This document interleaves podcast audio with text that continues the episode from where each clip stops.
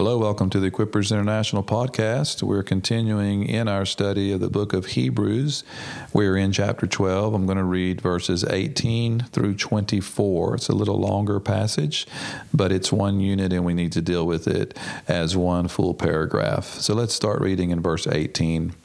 For you have not come to a mountain that can be touched, and to a blazing fire, and to darkness and gloom and whirlwind, and to the blast of a trumpet, and to the sound of words, which sound was such that those who heard begged that no further word be spoken to them. For they could not bear the command, even if a beast touches the mountain, it will be stoned. And so terrible was the sight that Moses said, I am full of fear and trembling. But you have come to Mount Zion, to the city of the living God, the heavenly Jerusalem, and to myriads of angels, and to the general assembly and church of the firstborn who are enrolled in heaven, and to God, the judge of all, and to the spirits of the righteous made perfect, and to Jesus, the mediator of a new covenant, and to the sprinkled blood, which speaks better than the blood of Abel. Now, this is a beautiful passage of Scripture, and there's so many images here that the writer of Hebrews is communicating. Obviously, he's comparing and contrasting again for the Hebrew believers how they have a better experience than their Jewish forefathers. In verses 18 through 21, he's referring to the experience of the Israelites where God tells Moses to gather them at the foot of Mount Sinai so that he can speak speak to them so that he can actually fellowship with them. Now, when God was manifesting his presence at Mount Sinai, it was quite an ominous experience. His holiness was coming down on the mountain, and because of this, they could not touch the mountain. And so it scared the Israelites. It literally scared them to death. And it says there that they could not handle the commandment, even if a beast touches the mountain, they will be stoned. And so it put terrible fear in their hearts. Even Moses was fearful. So as a result, the people said, We're not going to go up to the mountain. Moses, you go. And as a result of them bypassing the invitation to meet the Lord, that's when the Lord gave Moses the Ten Commandments. That's when he gave them the law. And so their relationship with God would be based on law obedience. And so from there on, it shaped the experience of the Israelite people. But what he's saying most of all in this passage is that you've not come come to a physical experience.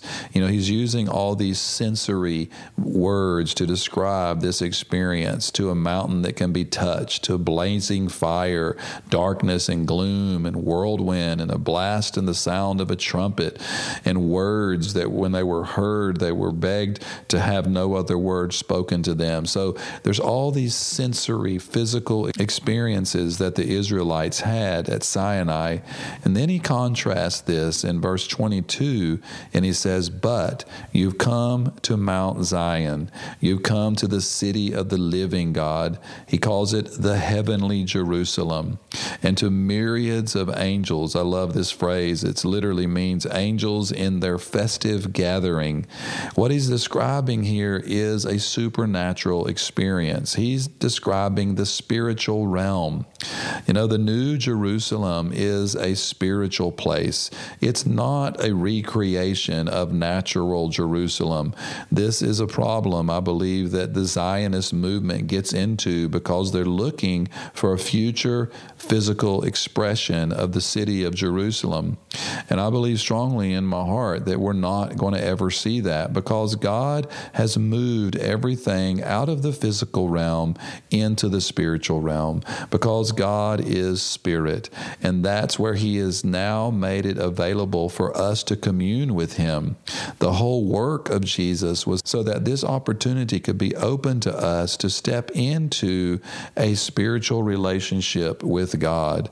And He goes on to say that we've come to the general assembly of the church of the firstborn. We've come to that universal expression of all those who belong to Christ, His church, who are enrolled in heaven, and to God, the judge of all, and to the spirits of the righteous made perfect. It's this beautiful picture. It's this cloud of witnesses he's already talked about. And to Jesus, the mediator of a new covenant. He's reiterating again that Jesus' blood speaks better than even the blood of Abel.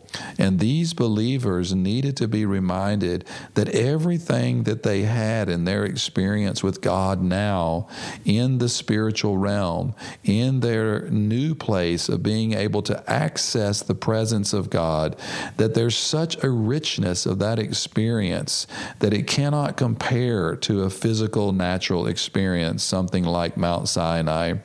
You know, this speaks very loudly to the spiritual reality of what we have in Christ, but it also applies on a very practical level.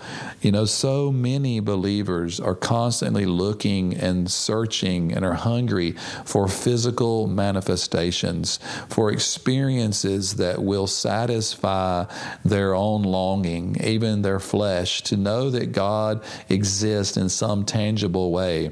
And I know that God looks graciously at us when we desire for these experiences. But at the end of the day, this is not where our connection with the Lord is. Our connection is in the spirit realm. We need to learn to be able to experience the Lord in the spirit. This is the crux of the Christian life. This is where all the action takes place, so to speak. If we cannot learn to experience the Lord by faith and to enter into those unseen realms. You know, Paul says it. I refer to this verse over and over again because it's such an important foundational truth about Christianity is that we have to learn to look at things that are unseen and not things that are seen because things that are unseen are eternal and things that are seen are temporal. This is exactly what the writer of Hebrews is saying. The things that the Israelites could see and touch and hear, those things were temporal and they are passing away. This is exactly what's going to happen in AD 70 when God destroys Jerusalem. And it's God who's doing it, it's not the Roman Empire. It's God via the Roman Empire destroying Jerusalem, destroying the temple, wiping out everything related to the Old Covenant. Now, I know it sounds like a harsh word, but it's actually the faithfulness of God because He promised that He was going to initiate a new covenant.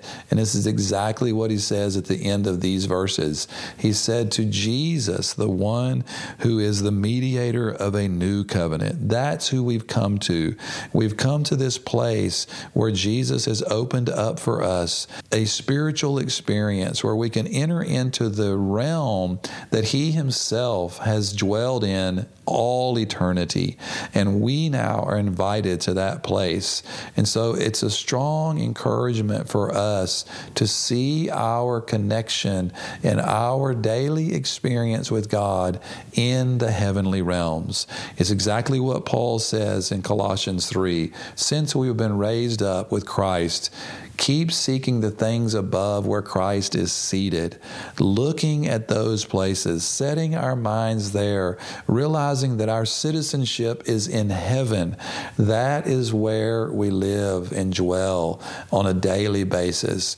If God manifests now, if we see natural things happening, it's a blessing. But that is not what our hearts long for. We are satisfied with our experience of God in this beautiful, eternal place.